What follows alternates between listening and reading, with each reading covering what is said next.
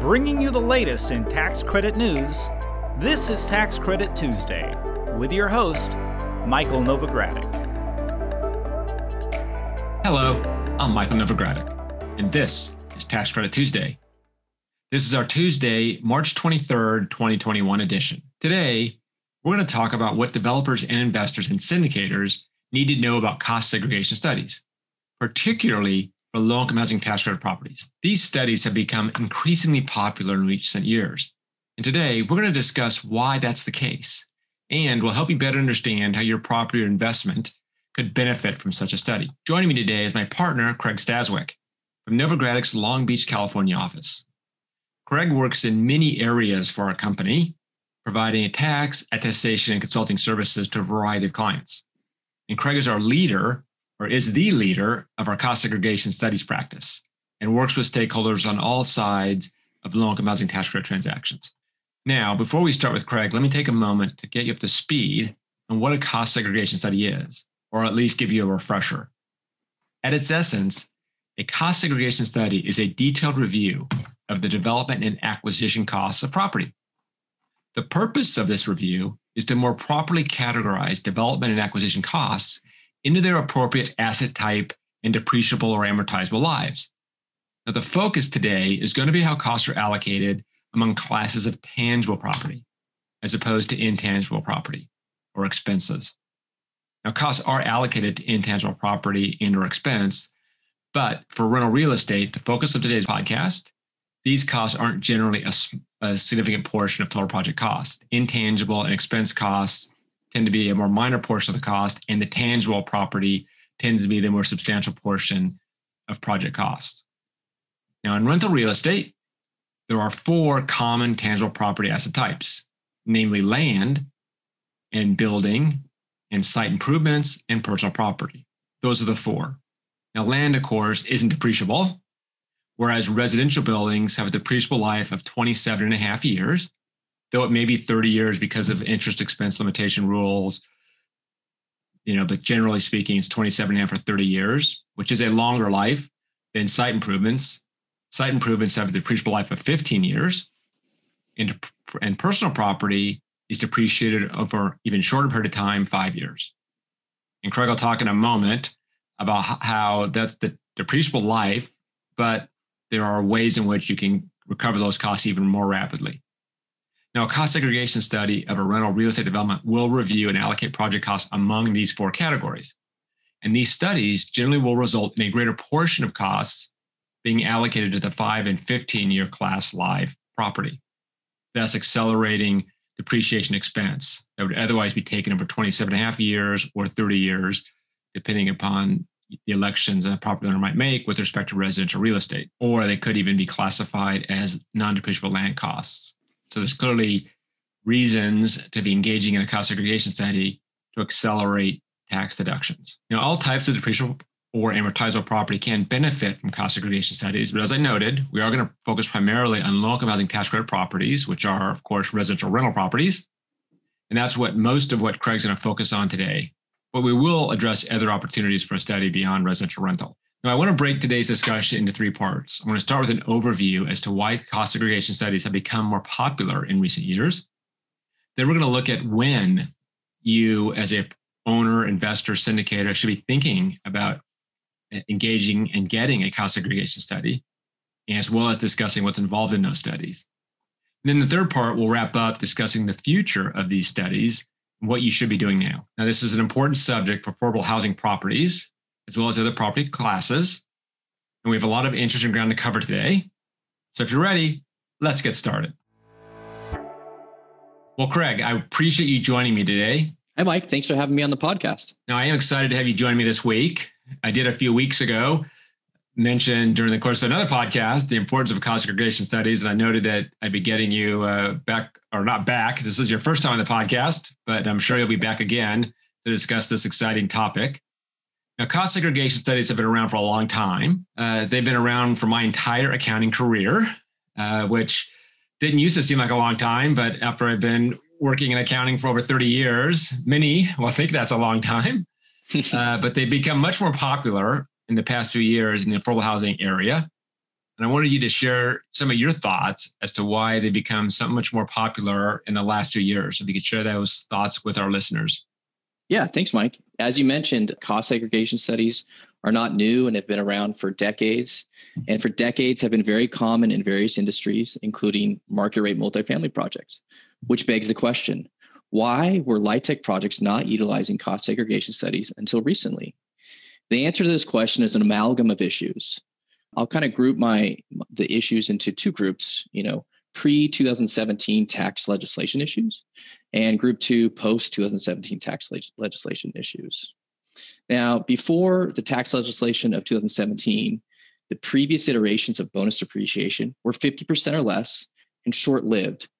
And because they were 50% and it, there was uncertainty if uh, Congress would re up the bonus, it, there just wasn't enough momentum to entice developers and investors to explore adopting cost segregation studies throughout the LIHTC industry. So that was one.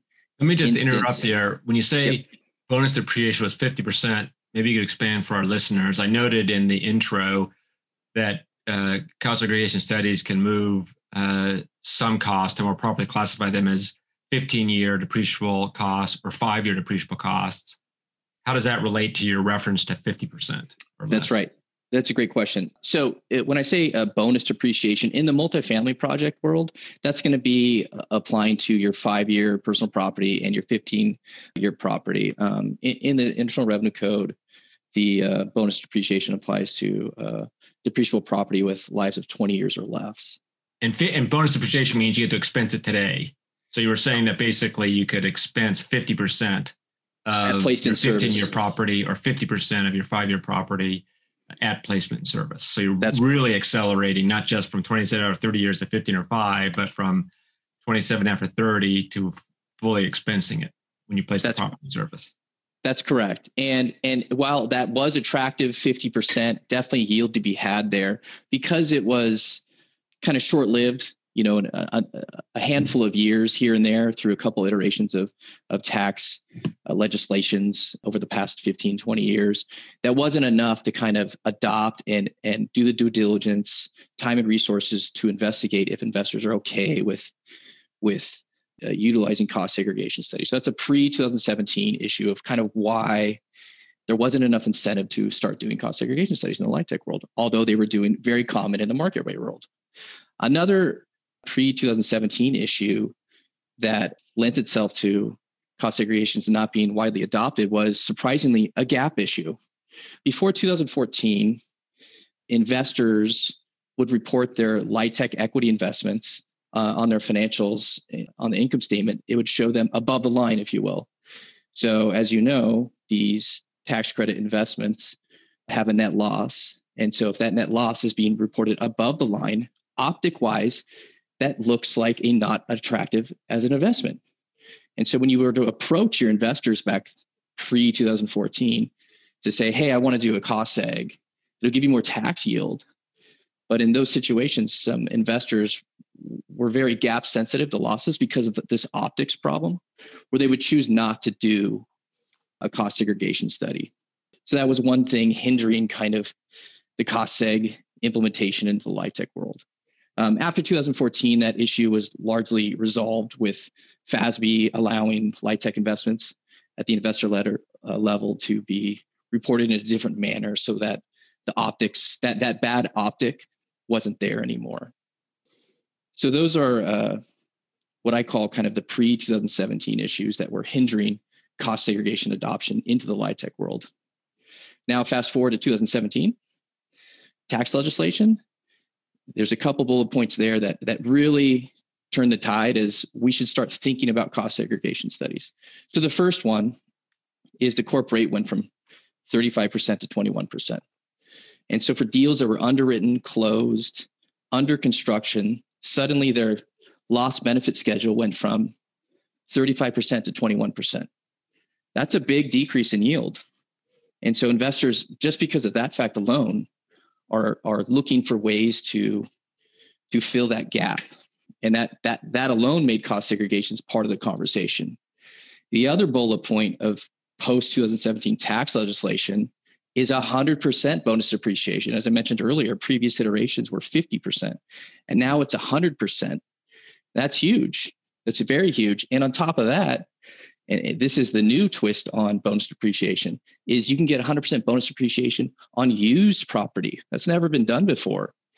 And when I say used property in the LIHTC scenario, that's going to be your acquisition personal property and your acquisition site work.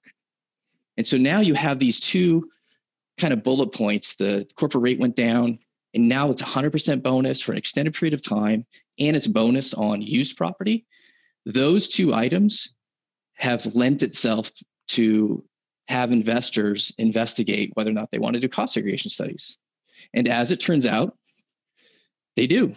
And it's becoming, as you mentioned in the podcast earlier, it's very popular and becoming very common in the LIHTC world. So those two things are kind of what the LIHTC industry needed, if you will, to kind of get over that hurdle of, well, let's start doing cost segs.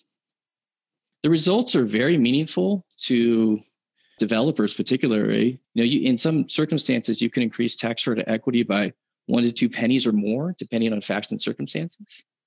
And so there's a lot of motivation out there to do these cost segregation studies as part of the a LIHTC deal. Thank you, Craig. That's a great overview. Really appreciate your uh, focus on the pre 2017 in terms of why the cost segregation studies weren't nearly as common as one might initially expect, particularly the GAAP uh, influence uh, on the tax strategies that investors right. were engaging in, which is emphasizes how important it was to get those GAAP changes so that the geography of tax credits and tax losses were matched together to more accurately portray the impact of an investment in a tax credit property by a publicly traded uh, corporation. And I also appreciated your uh, emphasis on the ability to expense acquisition of personal land, personal property and land improvements that have previously been placed in service, because that is pretty significant when you're doing an acquisition rehab to now have expensing on acquisition costs. Very uh, right. significant. Uh, it also impacts if you're doing an in-place rehab, uh, how you have to have the investor in uh, earlier in the process if you want to allocate those losses to the investor. It also can lead to tax planning for real estate developers who perhaps, if you're a taxable uh, entity as opposed to nonprofit, you might actually want to keep those losses on that uh, rehab. But we're not going to go into all of those developer tax planning issues in this podcast. Maybe we'll have a future podcast uh, on that topic. Maybe if some of our listeners are interested in that, they can let us know at cpas at novoco.com.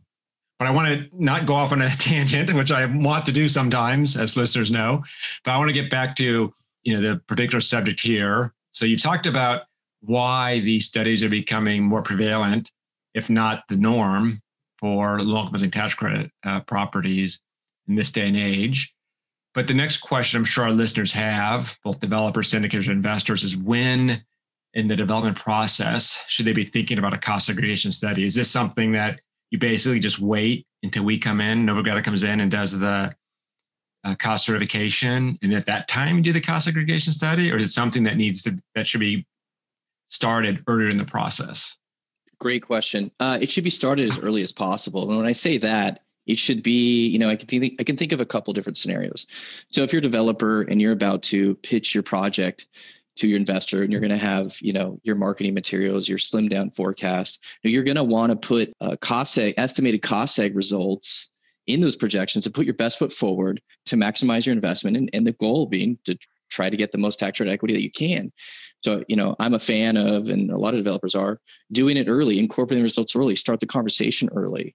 Another scenario that I'm seeing quite often is where a developer didn't incorporate the results of a preliminary cost segregation study, which I can talk about in a second what that is, into their into their initial initial conversations with the investor. The investor analyzes the deal, comes back with an LOI. That LOI, in some cases, I'm seeing has uh, an equity downward adjuster for personal property and site improvement targets, meaning if at place in service those targets aren't hit, there's going to be an equity downward adjuster for not hitting those targets. And so in this scenario, you know, if you pretending you're a developer and you have an LOI right in front of you and it says if you don't hit X personal property and Y site improvements at, pers- at place and service. You're about to sign this LOI. Well, how do you how do you know that those numbers are achievable, or maybe they can be even be even larger, and maybe you can squeeze out even more tax credit equity. And so that's another scenario of where you want to do the cost segregation study as early as possible. And so what we're seeing out in the marketplace and what we're doing is what I call preliminary cost segregation studies. So for your new construction or rehab, you're doing a preliminary cost segregation study as early as possible using a detailed schedule of values and, and estimated project cost. So every project's different, and you want to make sure either the LOI targets are achievable or or move them up even further in exchange for a tax credit for a penny or two. And so under those scenarios, that lends itself to start as early as possible. And if you were to do a cost seg, a LIHTC cost seg at place and service, you then have to go, well, why am I doing this? What's the what's the motivation there? And so, and we can talk about that later, but really to me, the motivation is maximizing investment for both the developer and the investor. And we all know you need to be layering that in early as opposed to at place and service. So that's a great question. I definitely think the the the best practice, if you will, is to get the cost segregation at least study or a preliminary study uh, very early before you begin negotiating with the investor or why you're negotiating with the investor. So you can, as you noted, most properly estimate what your personal property land improvements are going to be. So your investor can include, you know, additional deductions earlier in the uh, uh, earlier in the 15 year hold period so they can calculate the IRR sort of appropriately. And as you point out, get the, the, invest, the developer get the maximum equity. Uh, and then, of course, there'll be a true up calculation based upon what the ultimate cost segregation study shows after the property has been built and placed in service. So, maybe you can give us an example that maybe illustrates how a cost segregation study does accelerate uh, depreciation deductions. Yeah. So one scenario would be, you know, absent a cost seg, new construction, LIHTC project, you know, most of the without a cost seg, mo- most of the the costs are going to be allocated to mm-hmm. building because you haven't gone through the engineering analysis of what is a short-lived asset, either five year or 15 year. And there's going to be some low-hanging fruit there that that is very obvious that it's short-lived. You know, the appliances is one, and certain types of site improvements is another. But beyond that, there's not a lot of during the the final cost certification, which is auditing eligible basis and is not identifying the three different buckets of depreciation because all those three different buckets equal eligible basis. So as part of that process, this engineering approach isn't really being done. You're going to be left with probably, you know, somewhere around, you know, 5% short-lived assets as a function of depreciable basis as a whole. So you do a cost seg and in the multifamily world, you know, for instance, if you have a garden style low rise project, surface area parking, asphalt parking, lots of parking, lots of landscaping. I mean, you could be as a percentage of depreciable basis, short lived assets, you could be 25%, 28%. Um, and that's a meaningful number that can turn into tax credit equity. Or as you mentioned earlier, if you're a for profit developer, you have a resyndication project where the syndicator is coming in year two, the purchaser buys the building year one. You know, year one, uh, you can do an acquisition cost seg year one and incorporate those results, and those losses flow over to the the for-profit developer. And so those are that, correct. Those yeah. are great examples and I will just note, uh, don't try this at home. uh, the example that Craig and I have been discussing with respect to a for-profit developer staying in again the losses in year one. You know, if you're a tax professional listening to this podcast, you're probably thinking, yeah, but there's all these other issues, and we acknowledge that there right, are a number right, of 704B, 752, deficit makeup, and other issues at play. And we can't go into all of those in the course of the podcast, but we just want to know that's a opportunity to be considering for for profit developers. And as I say, maybe we'll have a more detailed podcast in the future on it, but it's something you definitely want to be discussing with your uh, tax professional. So you've convinced me, Craig, that A, this is something that's happening more frequently now, if not the, the new normal, and certainly a best practice to get cost segregation studies at the very beginning of discussions with a uh, investor. Now let's talk a little bit more about what's involved in cost segregation studies.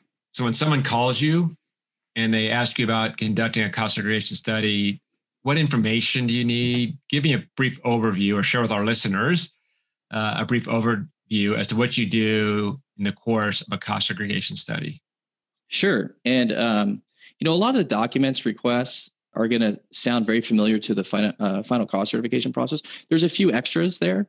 And, I say that as good news that you know, okay, you know, we're always everybody's time is valuable. So I try to think about, okay, the developer has to or wants to get a cost segregation study conducted. You know, what does that mean for the developer? Yeah, besides the fee, does this require a lot of back and forth with them, a lot of documents? How much time is this going to to use up on their end? And surprisingly, not that much. So typical, my typical initial request list for preliminary new construction or preliminary rehab cost segregation study is going to be a detailed schedule of value, estimated soft costs, blueprints, floor plans, the rehab scope, because every rehab scope is different. Whereas new construction, I know what you're going to do. You're going to build a multifamily project and conceptual drawings.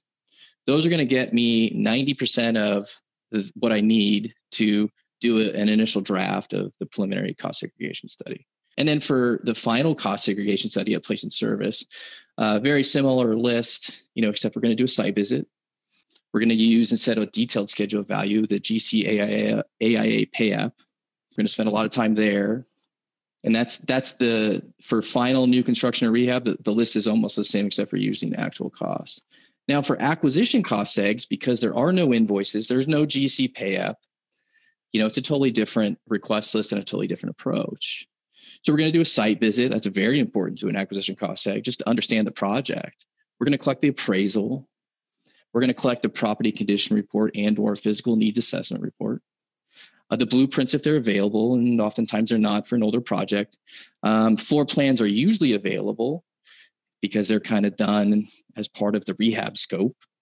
So those are usually available. Um, the land closing statement to figure out the land value or, or total purchase price, and the planned, re, you know, a narrative of the planned rehab scope. So those are the things we collect, which aren't that daunting.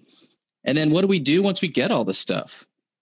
Well, for new construction or rehab, we're going to be using what's referred to in the IRS Audit Technique Guide for Cost Segregation Studies, the following method. That method is called the Detailed Engineering Approach from Actual Cost Records. And it's kind of just like it sounds using actual cost records or a detailed schedule value if it's prelim.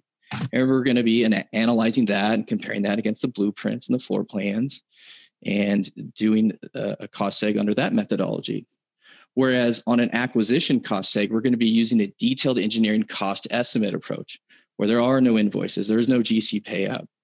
And so what we are essentially doing in that scenario is going to construction database software such as RSMeans and recreating the whole building, all the components and assigning a value to it. And then once we assign a value to it, we're going, to essentially dilute it for its conditional value. And there's guidance on that and how to do that. And that's going to spit out a number, and we're going to apply that number ratio of assets, you know, building, personal property, site improvements to the to the total purchase price less land. And that, in a nutshell, is what we need and kind of how we're going to conduct the different kinds of cost segregation studies. Great, thank you for that. That was a uh, great overview. Uh, so it, it is definitely something that uh, not uh, too involved, and obviously it's great to have your expertise so you can lead the clients through what is they need to help uh, get through the cost segregation study and bring more value to the development. Now, I did want to look a bit towards the future uh, given the importance of uh, expensing under current law and the relationship between expensing and the value of a cost segregation study.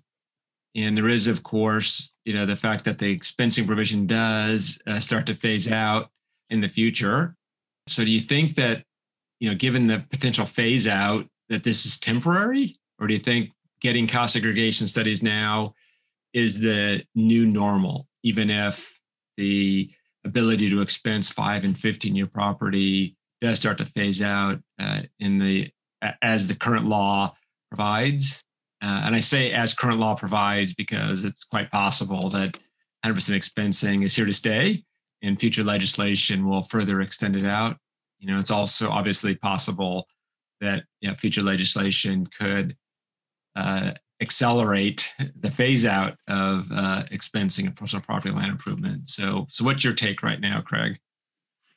That's a great question. What does the future hold for cost segregation studies in the LIHTC arena? I think they're here to stay. You know, I think now that we've they're they're widely used now. They're just people get comfortable doing them. They're part of the process now. You know, to, to do anything new requires time and resources and educating investors and creating vendor lists and approved vendor lists. And now that all now that all has do, been done, people are okay with cost segregation studies. So I personally think they're here to stay, even though, you know, 100% bonus depreciation under current law is scheduled to go down to 80% in 2023 and 60% in 2024 and decreasing 20% a year thereafter annually. I, th- I still think they're just here to stay. They're going to always increase yield. And now that we're all comfortable doing them and, and instituting them, just like they've been done for decades in other industries, I believe they're here to stay the cost isn't that much compared to the value. The value is substantial. I totally agree with you. You know, if you when you think about the the value of cost segregation studies for long-term tax properties, as you noted, you sort of put the the value proposition in the realm of you know one or two cents, maybe more, depending upon the dynamics of a particular development.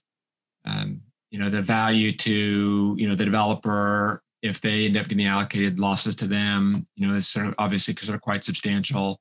But the from the investor's perspective, you know, getting it over one year versus five years, it's definitely better at one than five, but five is still pretty valuable. And if you end up not getting the full expensing, you end up going over five years on an accelerated basis or 15 years on an accelerated basis instead of 27 after 30, that still is uh, pretty compelling. And as right. you point out, the fact that it doesn't cost very much and it's sort of the new normal, it's hard to see why the you know getting of cost segregation studies doesn't just become similar to getting a market study and getting a number of other studies in the course of an acquisition. As you pointed out, everything's kind of set up, so you just punch through and do it every time.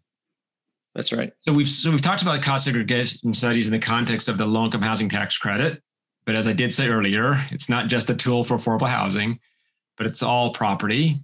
So I want you to describe some of the services you provide to owners of uh, real estate other than low-income housing tax credit properties.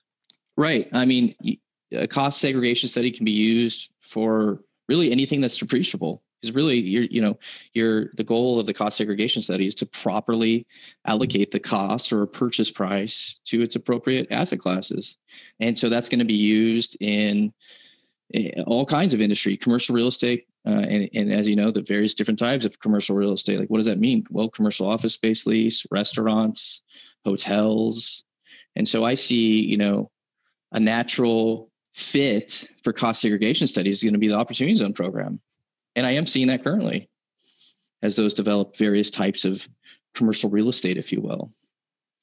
Yeah. I think your observation about opportunity zones is uh, particularly useful what many listeners may not think about is if you do, if an investor invests in opportunity zones by virtue of uh, getting to accelerate losses uh, between now and 2026, those acceleration of those losses between now and 2026 might help generate some tax benefits to actually help offset the capital gain that gets deferred until 2026. So there's definitely some positive interaction with opportunity zone investments, such that uh, fund managers of opportunity zones should be thinking about cost segregation studies uh, to uh, accelerate tax losses uh, to their investors. Of course, here I'm talking about opportunity zone investments in real estate, which clearly has been the dominant investment category for opportunity zones. So I definitely would encourage our Opportunity Zone clients and prospective clients to be reaching out to Craig and discussing with him uh, some of the benefits to them of a cost segregation study. So, Craig, as we uh, wrap up, I wanted to give you a chance. Actually, before wrapping up, there was one other question I wanted to ask you, and that is I suspect that there's at least one listener right now going, Great idea, Mike and Craig. The problem is I placed my property in service two years ago I didn't get, you know, a cost segregation study. I filed my uh, tax returns with five or seven percent of my costs allocated to personal property and land improvements. And now you're telling me the percentage, you know, probably should have been much higher. Are they out of luck, or should they give you a call? They should give me a call. That's a great question. Um, so a couple things. So you could definitely uh, do a, what's called a look back cost segregation study, and it's just like it sounds. This new construction, we're going to be looking back to actual cost records of whenever that project was in service. And there's no time limit. You can look back 10, 15, 20 years. Doesn't matter. And then how to implement those results. So let's say you do look back cost segregation study for new construction, rehab, or acquisition, and the project was placed in service last year. So you filed one return. Uh, in that scenario, you you haven't necessarily set a method of accounting for those depreciable assets. So in theory, you could amend that return and incorporate those results.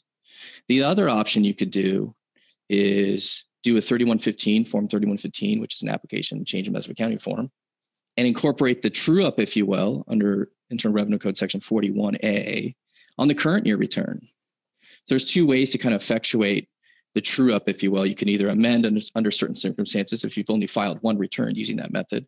But once you file two, you're now in the 3115 kind of land, if you will.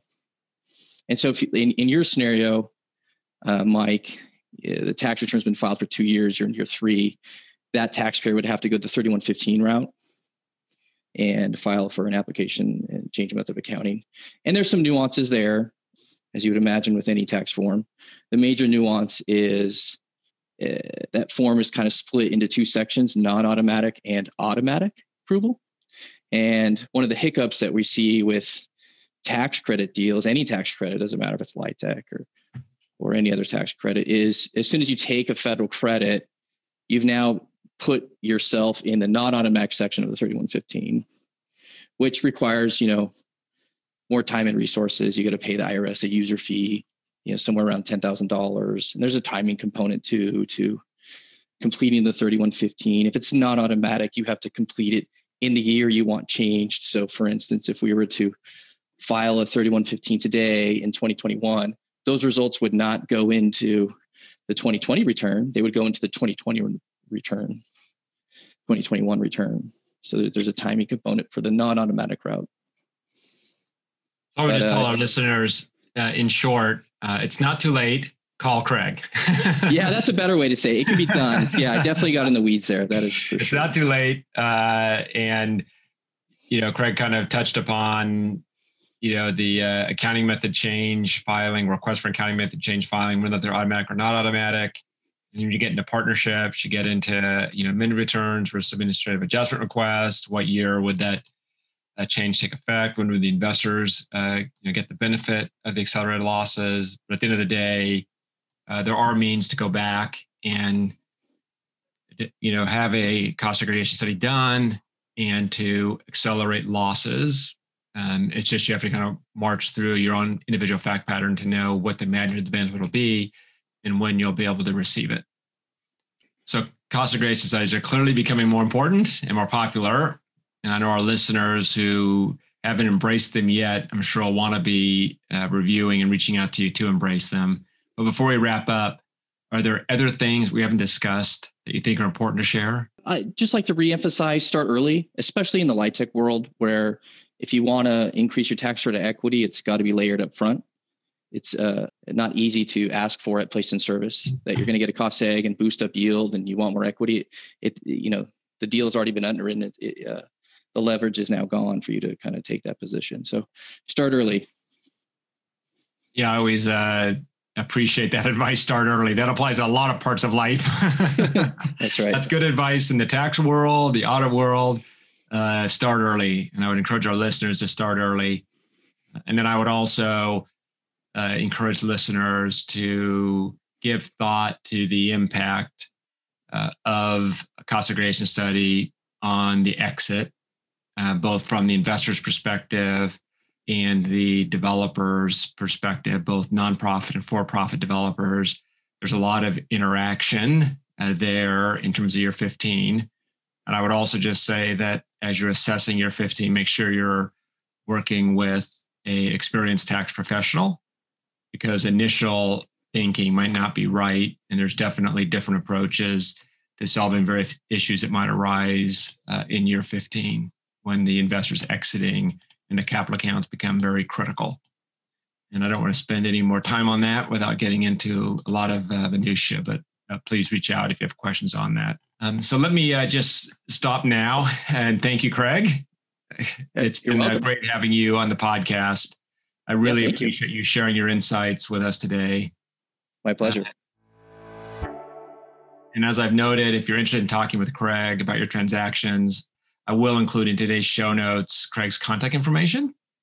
But also, you can reach out to Craig directly through his email, craig.staswick at novoco.com with any questions. And that's Craig, C R A I G dot Staswick, S T A S W I C K, at novoco.com. Also, I want to encourage you to tune in to next week's podcast. There, we're going to move into the topic of new market tax credits. And there, we're going to discuss the current state of the tax equity market for these credits. And joining me is going to be Brad Elphick. Brad's a partner of mine in our Georgia office, and he leads the Novogradac New Markets Tax Credit Working Group. Our discussion is going to include the observations about the impact of COVID 19, the COVID 19 pandemic, has had on investor desirability of investing in new market tax credits and how COVID-19 pandemic has factored into their investor decisions. You can make sure that you're notified as soon as that episode is available, as well as future episodes by subscribing to the Tax Credit Tuesday podcast. You can go directly to www.novoco.com slash podcast to subscribe, uh, as well as you can also stream the show there directly. And of course, you can also subscribe to Tax Credit Tuesday on your favorite podcasting platform, including iTunes, Spotify, Google Podcast, Stitcher, and Radio Public. That's it for now. I'm Michael Novogradac. Thanks for listening. This weekly podcast has been brought to you by Novogradac and Company LLP. Archived podcasts are available online at www.novoco.com forward slash podcast or by subscribing to the Tax Credit Tuesday podcast in iTunes. You can find related links referenced in this podcast in our show notes at www.novoco.com forward slash podcast. Novogradac and Company LLP is a national certified public accounting and consulting firm with offices nationwide. Learn more about our professional services at www.novoco.com.